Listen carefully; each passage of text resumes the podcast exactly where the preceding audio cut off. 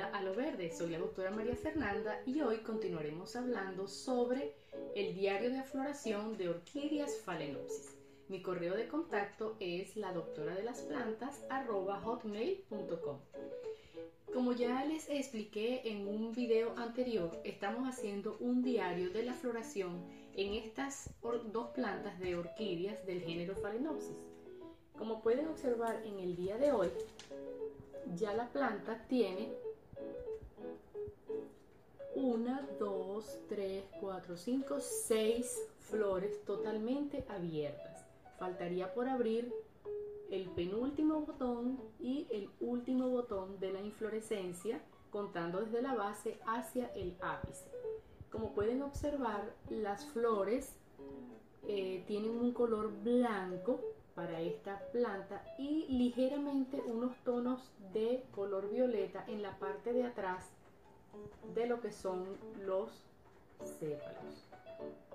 Ellas no tienen, carecen de fragancia y como pueden ver eh, es un ramillete hermoso de flores.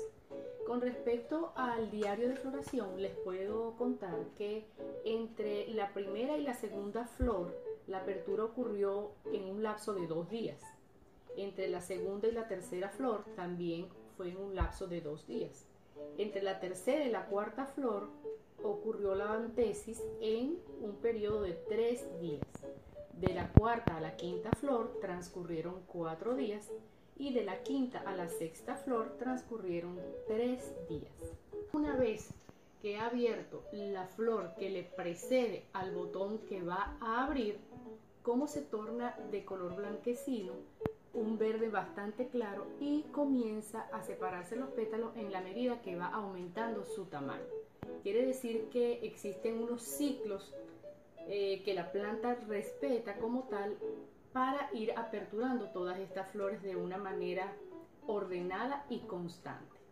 En realidad eh, no existen otros cambios durante la floración, simplemente nos hemos enfocado en lo que es la apertura floral y lo hemos denominado diario de floración ya que hemos hecho una secuencia del orden cronológico de la apertura de las flores.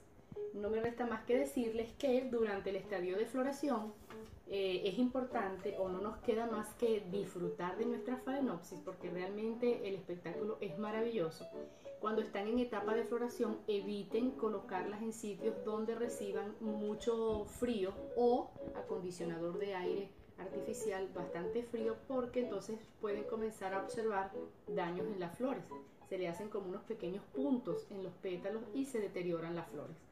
Y de resto, también durante la floración debemos aplicarle riego, eh, yo diría, o yo lo hago cada dos días, porque sí he observado que durante este periodo de floración el sustrato se seca bastante, bastante más rápido que en otros estadios de floración.